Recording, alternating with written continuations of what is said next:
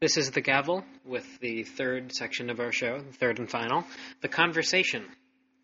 This um, segment is loosely based off of impromptu debate, which is something where you get a quote or some sort of um, line that you have to work off of, and you give a speech. Usually, you get seven minutes, and within that, you have to both plan and perform your speech. But with ours, to make it more fun for people to listen to, we're going to do two minute speeches, as in, I give a topic to Howe, who's here with me today. I'm Cam, and Howe's with me. Yep. I would have two minutes. I'd give her a couple seconds to think about it, and then two minutes to prepare. So it's more of a rapid fire, uh, more fun to listen to type of impromptu debate, and it is called The Conversation. I'll try my best not to ramble. Yes, and it, this week, because it's, you know, the first one of the conversation, I am the puppeteer, as in I have all the topics and Howe doesn't. So she's not going to know what hits her. Howe? Are you He ready? could pull anything out of the sky and make me talk about it to you all for a minute to two minutes. Most of them I are pretty, apologize. in most of them are pretty serious, but we're going to start off with, you know, a meatball or two, which was a sports reference, which is Look pretty at you. Yeah, I know. Okay, ready, Howe? Um, as ready as I'll ever be. All right, I'll give you a pretty easy one, and um, if you give me one second, I will prepare the official. Stopwatch. Yes, the official gavel stopwatch. Okay, prepare yourself. Ready your mind. I think I'll give you 20 seconds to prepare, and then talk for two minutes. Okay. Sure. And your topic, the first topic ever of It's gonna be a train wreck. is if I were an animal, I'd be a. Go. Your planning starts now. Okay, and that was 20 seconds, so begin. Well, uh, if I were an animal, I think I would probably be a dog. Um, I think, you know, generally speaking, they're game to like be kind of high energy and like have a really great time and be really fun, or they're equally game to just like chill out and um, relax and just sort of enjoy the quality of company with their owners or other um, pet friends. Um, generally speaking, they're pretty happy and enjoy cheering people up. I think it's kind of like nothing really brings a smile to your face quite like a dog does, and I try and probably don't really succeed in, but you know, it's all about attempting, I suppose, to sort of do that. Um, I like to help people out, and I feel like, you know, everything from like actually trained to be like a rescue dog to just the general happiness brought about by adorable and sweet, loving dogs. Um, it's something that I try to aspire to be. Thanks. So well, I thought we were doing only one minute. How is there still a minute left? There's a minute left. Keep going. We're doing two Ugh. minutes. This is bullshit. Um, so I mean, I also appreciate the fact that there are like a variety of different dogs. Like one day I could like be a golden and be like a sporty family dog that is just loving, like be like a Parker from Molly's family, uh, who is this giant golden who is a sweetie. Um, and on other days I could be my dog, Sparky, who is a West Highland White Terrier, who is um, pretty bratty and doesn't really like to listen, but he's still adorable. Um, or if I was just felt like being awesome, I could be Cam's dog Delbo, who is basically the smartest and cutest and most incredible dog ever. Um, so in summation, I, if I were any animal, I think I would hope that I was a dog because there's a lot of variety there, um, a good balance of energy, and trying to help people out. So yeah, with that I close and uh, am excited to have this portion of the conversation be over with. Very good. That was two minutes and about three seconds. Very Thanks. good. I could tell that you were uh, dragging yourself along like a man in the desert for the last minute of it, but you complimented my dog, so good job. Thanks. That was very Um, so now I have a topic for you because I'm sick of talking. So I'll let you have some fun with this. Ready? Um, I'll just go right for the timer ready? throat. Do you have a timer ready? No, I don't. Uh, I have a timer on my clock. It'll be fine. I'm just gonna go straight for the kill shot here. Um, when Cameron Fusil is lying acceptable? I just said your last name. When Cam is lying acceptable? Lying is acceptable You are not using your 20 second prep period, mister. Oh, maybe I don't need it, unlike some novices we have on the show. You know what? I'm just gonna quit now. Have fun finishing the show by yourself. I'm not saying anything. Uh, okay.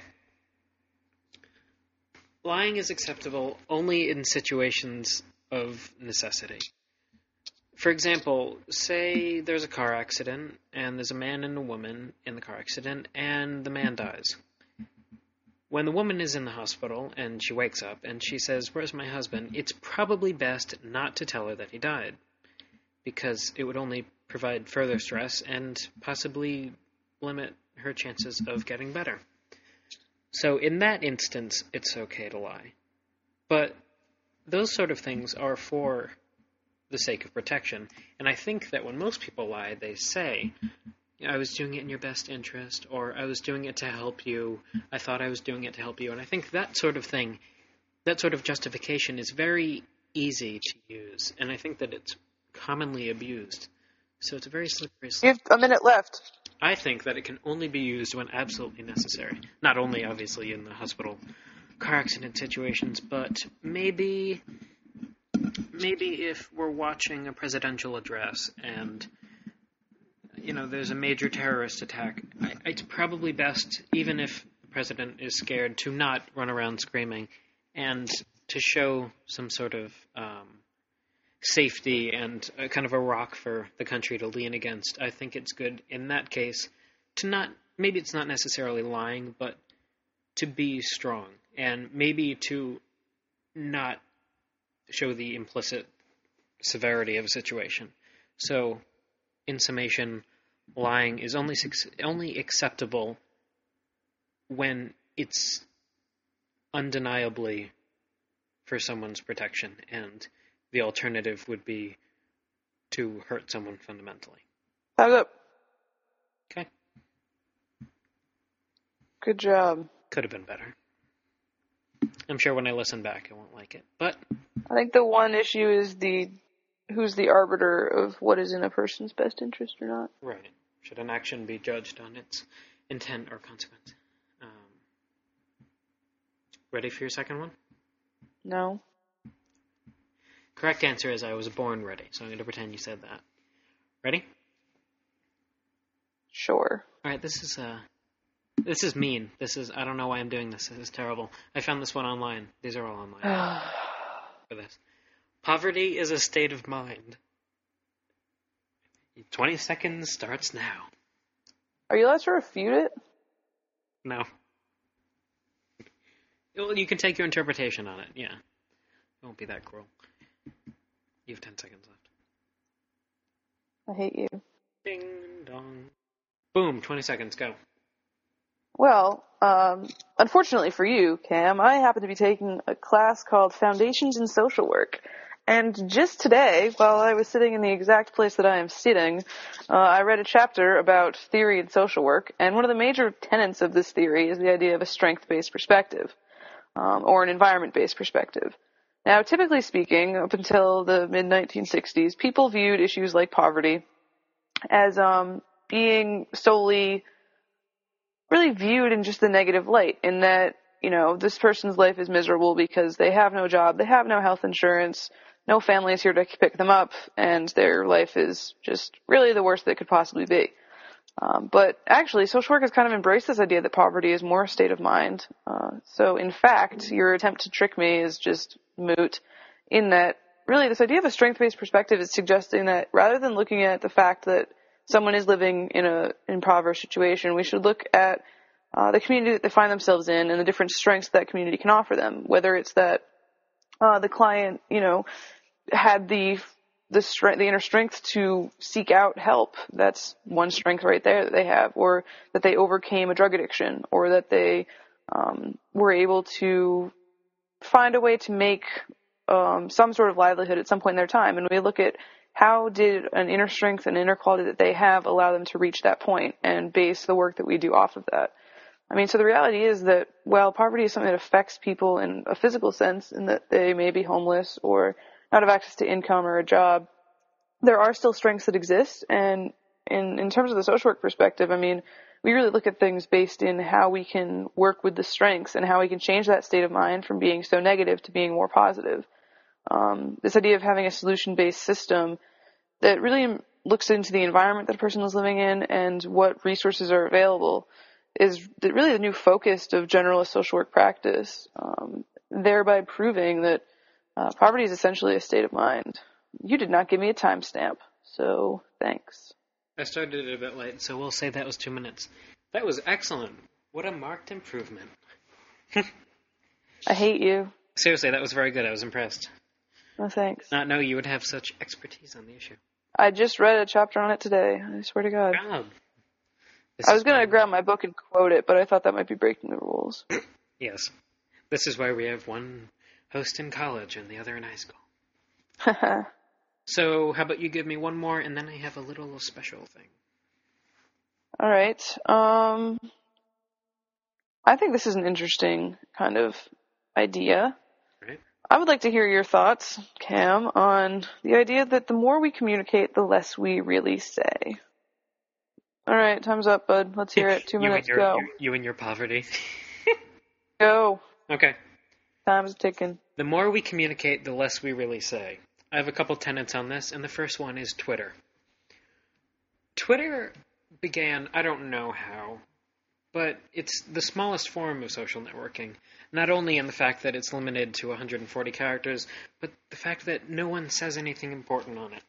Sometimes people say that protests are organized through it, or that um, news comes out of countries that block the internet, but the majority of the time it's someone saying, "Oh, just walked out on my back porch," or "Hey, not really doing anything today. Someone text me," and that sort of communication, which millions and billions of tweets happen per day, is absolutely useless, and people aren't saying anything. And the fact that we can go on the computer and through about a hundred different types of communication Facebook, email, Twitter, MySpace, if you're 112 years old, or you have a minute left. Whatever the other new things are, like Tumblr. The fact that we have all those outlets means that they're abused, and it means that they're used to such an extent that they're meaningless.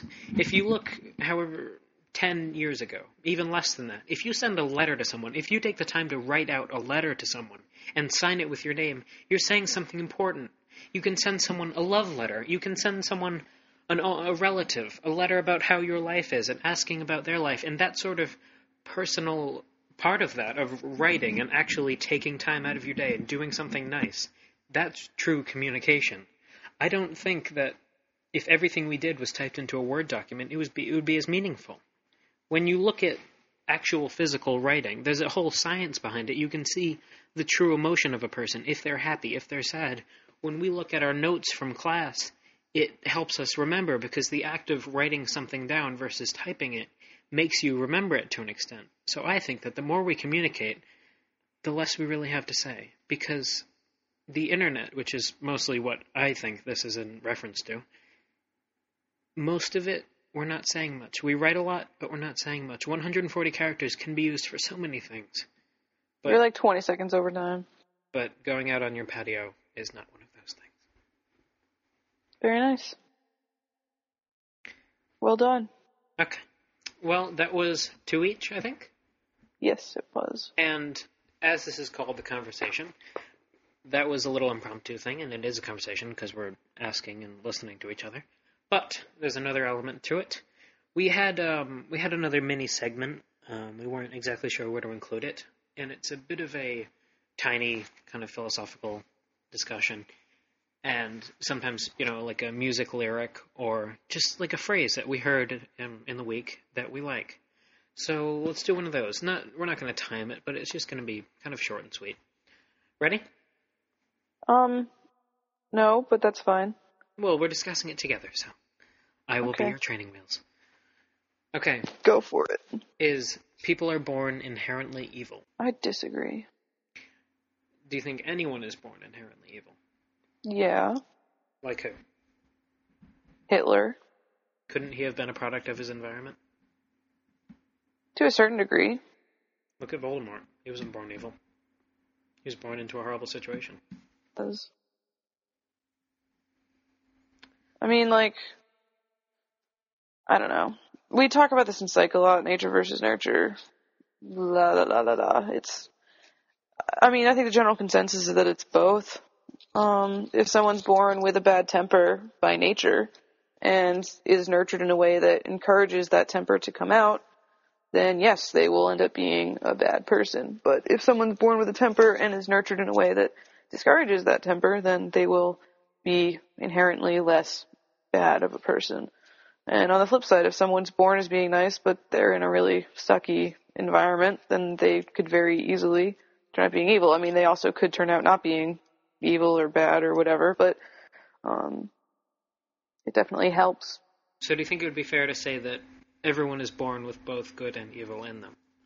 Yeah, it's it's the light or the dark, Harry. You have to pick. I know that was it's a what we serious act, black it's what we act on is what matters. The world is not split into good people and Death Eaters. We just got two Harry Potter references in one statement. I know that that wasn't intended to be totally Harry Potter, but granted, this being the gavel, expect many more of those. Okay, mm. ready for the second one? I thought that was good. Sure. This one is actually a lyric from a song. It is from Knights of Cydonia by Muse, and the lyric is Don't waste your time, or time will waste you. To support this, I give you the internet. You go online to look at Google, and you end up on Facebook. And then you- Yeah, we were actually talking about this the other day, like when we were studying for psych. It's like this magical thing where like you'll be going on to like check your email or look something up on a syllabus, and the next thing you know, you're sc- like you've scrolled three times down, like you've like hit the, you know, you've swiped three times through Facebook newsfeed, and all of a sudden it hits you, and you're like, where? How did I get? What? No, it's a wormhole. very very strange. um, apart from the internet, just general life. Um, if you look at wasting your time as maybe not following your ambition, doing what you love, um, even being friends with people who you don't value, being in a relationship with someone you don't really care about, um, that sort of carpe diem aspect to it. Then yes, you should do that. And that applies to our phrase. Yeah, it does. You're right. That was an excellent conversation. That about does it for this episode of The Gavel, The Conversation, for early October. I am Cam. I'm Howe. Keep it real.